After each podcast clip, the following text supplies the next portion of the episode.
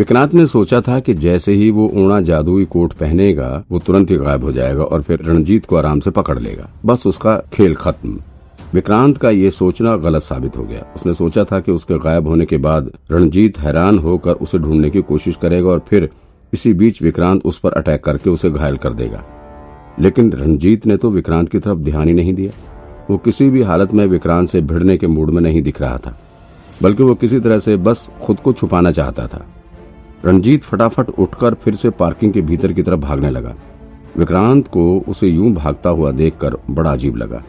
रंजीत तेज़ी से पार्किंग के भीतर बने हुए लिफ्ट की तरफ़ भागने लगा। वहाँ पहुंचकर वो लिफ्ट के बटन को दबाने लगा। विक्रांत को उसे यूँ भागता देखकर थोड़ा ताजुब हुआ।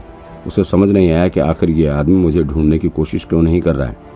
उसे अपने इस जादुई कोट के टूल के बर्बाद होने का भी दुख हो रहा था। कहीं ये टूल बर्बाद न हो जाए।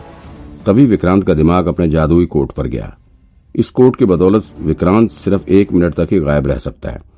ऐसे में ये एक मिनट खत्म होने से पहले ही उसे किसी भी हालत में रणजीत को पकड़ना होगा, वरना विक्रांत का ये टूल भी बेकार जाएगा। विक्रांत तेज़ी से भागता हुआ रणजीत की तरफ़ गया। रणजीत कुछ सेकंड तक लिफ्ट के आने का वेट करता रहा, लेकिन जब लिफ्ट नहीं आई तो वो दौड़ते हुए सीढ़ियों की तरफ़ भागा। अभी तक उसने एक बार भी पीछे मुड़कर ये जानने की कोशिश नहीं की थी कि विक्रांत उसके पीछे आ रहा है या नहीं। रणजीत सीढ़ियों से होकर अंडरग्राउंड पार्किंग से निकलकर ग्राउंड फ्लोर पर पहुँच गया था। यहाँ आने पर एहसास हुआ कि ये कोई कॉरपोरेट ऑफ़िस है। यहाँ काफ़ी काम करने वाले लोग नज़र आ रहे थे। विक्रांत भी तेज़ी से सीढ़ियों से होता हुआ ग्राउंड फ्लोर पर पहुँच चुका था। उधर अब जाकर रणजीत ने पीछे मुड़कर देखा तो उसे विक्रांत कहीं नहीं दिखाई पड़ा। फिर भी वो असावधान नहीं हुआ। अभी भी वो पूरी सावधानी के साथ सीढ़ियों पर जल्दी जल्दी कदम बढ़ाते हुए चलने लगा। विक्रांत अपने जादुई कोट को पहनकर लगातार उसका पीछा कर रहा था। अभी विक्रांत उससे मात्र 10-12 मीटर की दूरी पर ही था, तभी उसके जादुई कोट का टाइम लिमिट खत्म हो गया और अब विक्रांत सबको नज़र आने लग गया। कुछ कदम चलने के बाद फिर से रणजीत ने पीछे मुड़कर देखा तो विक्रांत खुद को पीछे आता देख वो सन रह गया। अचानक ही उसके दिल की धड़कन काफ़ी तेज हो गई और साथ ही उसके कदम भी उन सीढ़ियों पर जल्दी जल्दी पड़ने लगे थे। रणजीत सीढ़ी की रेलिंग को एक हाथ से पकड़कर तेज़ी से ऊपर की तरफ़ चढ़ने लगा। विक्रांत निश्चिंत होकर उसके पीछे पीछे चल रहा था। उसे पता था कि ये स्टेयर कहीं ना कहीं तो जाकर खत्म होगी ही। फिर देखता हूँ तुम कहाँ भागते हो। इसलिए अभी विक्रांत खुद को थकाना भी नहीं चाहता था। वैसे भी अब तक वो काफ़ी भाग चुका था और उसे दो तीन बार चोट भी लग चुकी है। रणजीत फटाफट अपने कदम बढ़ाते हुए ऊपर की तरफ़ चला जा रहा था। ये बिल्डिंग कुल दस माले की थी। नौवे मंजिल पर पहुँचने के बाद रणजीत के कदम खुद ही रुक गए। विक्रांत ने उसकी तरफ़ देखते हुए कहा हाँ अब बताओ, कहाँ भागोगे?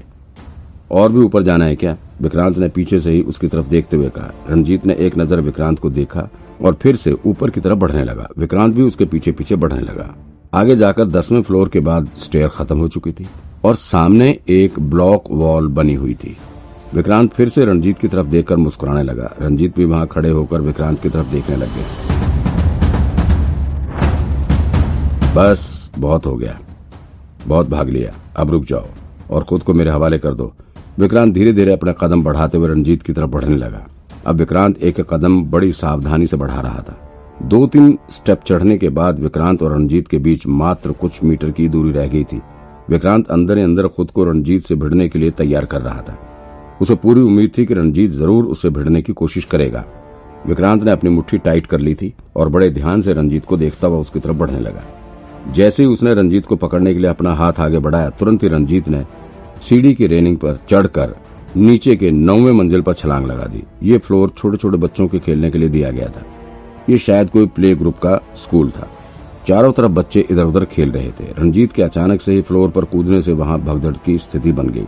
विक्रांत भी रंजीत को अचानक से जंप करते देखकर अबाक रह गया। लेकिन सोचने में वक्त जाया करने के बजाय उसने भी तुरंत ही सीढ़ी से नीचे छलांग लगा दी। सीधे ही रणजीत के ऊपर आ गिरा। रणजीत फुर्ती से उठकर खड़ा हुआ और उसने विक्रांत को खुद से दूर करके तेज़ी से एस्केलेटर की तरफ़ भागने लगा। रणजीत तेज़ी से भागकर नीचे की ओर जाते हुए एस्केलेटर पर चढ़ गया और उस पर भी दौड़ते हुए नीचे को भागने लगा। विक्रांत भी किसी तरह खुद को संभालते हुए उठ खड़ा हुआ और एस्केलेटर की तरफ़ भागने लगा। विक्रांत पूरी ताकत से दौड़ते हुए रंजीत के पीछे भाग रहा था। इस बीच उसने एस्केलेटर पर चल रहे लोगों को धक्का देकर खुद के लिए रास्ता बनाते हुए बढ़ता जा रहा था। विक्रांत की इस भागदौड़ से एस्केलेटर पर चल रहे कई लोग गिर भी पड़े और उन्हें चोट भी लगी। रंजीत इस वक्त बिना पीछे देखे भागे जा रहा था। एक एस्केलेटर से उतरने के बाद वो तुरंत दूसरे एस्केलेटर की तरफ़ भाग कर जाता और फिर लगातार नीचे को उतरे जा रहा था। विक्रांत भी बिना रोके उसकी तरफ़ दौड़े जा रहा था। रंजीत और विक्रांत के बीच ये चूहे बिल्ली का खेल लगभग दो तीन फ्लोर तक चलता रहा। छठे मंजिल तक पहुँचते पहुँचते विक्रांत का सब्र जवाब दे गया और उसने बिना कुछ सोचे समझे खुद से तकरीबन पाँच, छह स्टेप आगे चल रहे रंजीत पर छलांग लगा दी। रंजीत को लेकर विक्रांत भी स्टेयर पर धराशायी हो गया और फिर दोनों लुढ़कते हुए एस्केलेटर से फर्श पर आ गए। उन दोनों के साथ ही एस्केलेटर पर सवार अन्य लोग भी टक्कर खाकर ज़मीन पर गिर पड़े। विक्रांत के सिर में ज़ोर की चोट भी लग गई थी। उसका सिर चकराने लगा, लेकिन फिर भी उसने रंजीत को अपनी पूरी ताकत से पकड़ रखा था। किसी भी हालत में वो रणजीत को छोड़ने को तैयार नहीं था। रणजीत ने विक्रांत को पटक कर ज़मीन पर लिटा दिया और फिर अपनी कोहनी को उसके गर्दन पर रखकर बैठ गया। एक पल में ही विक्रांत की सांस रुकनी शुरू हो गई।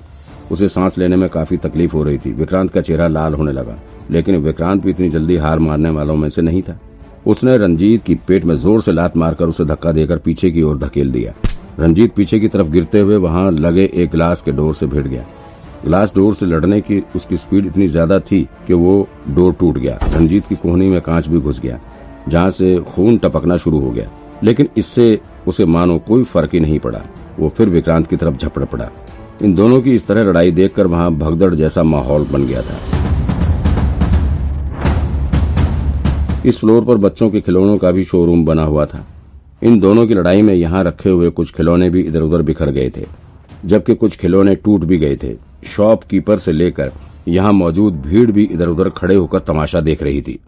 विक्रांत अब तक खुद को संभाल कर खड़ा हो गया था। वो अभी खड़ा ही हुआ था कि रंजीत ने फिर से उसे धक्का मारते हुए दीवार से सटा दिया और फिर उसकी गर्दन को कोहनी से दबाकर खड़ा हो गया। विक्रांत के लिए फिर से सांस लेना मुश्किल हो गया।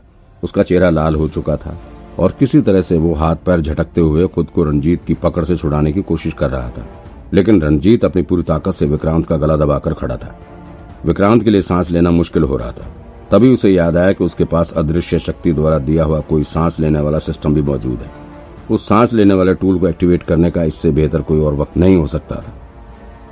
विक्रांत ने बिना सोच विचार किए तुरंत ही इस सांस लेने वाले टूल को एक्टिवेट कर दिया। टूल एक्टिवेट करने के बाद तुरंत ही विक्रांत को सांस आनी शुरू होगी जबकि रंजीत ने अपनी पूरी ताकत से विक्रांत का गला दबा रखा था। फिर भी विक्रांत को अब सांस लेने में कोई तकलीफ़ नहीं हो रही थी। और न ही उसे किसी तरह के दर्द का अनुभव हो रहा था। दबाओ, और ज़ोर से, मेरा गला दबाओ। देखता हूँ कितनी देर तक दबा के रखते हो। विक्रांत मन ही मन सोचकर हंसने लगा। कुछ देर तक विक्रांत इसी स्थिति में खड़ा रहा, फिर उसने अचानक से जोश दिखाते हुए रणजीत को पीछे धक्का मारकर गिरा दिया, और फिर खुद उसके ऊपर झपटते हुए जा बैठा। रणजीत अचानक से विक्रांत के इस जोश को देखकर हैरान रह गया। उसे हैरानी इस बात की हो रही थी कि आखिर ये आदमी इतनी देर तक सांस रोक कर कैसे खड़ा रह सकता है? और इतनी देर तक मैं इसका गला दबाकर खड़ा था, इसने छुड़ाने की कोई कोशिश भी नहीं की। ऊपर से इसे अचानक से इतना जोश कहाँ से आ गया? विक्रांत ने रंजीत को ज़मीन पर पटक कर उसके मुँह पर एक दो पंच भी कर दिए, लेकिन उसे रंजीत को कुछ खास फ़र्क नहीं पड़ा। आखिर वो रॉ एजेंट था। और इतनी आसानी से पकड़ में आ जाए, ऐसे कैसे हो सकता है?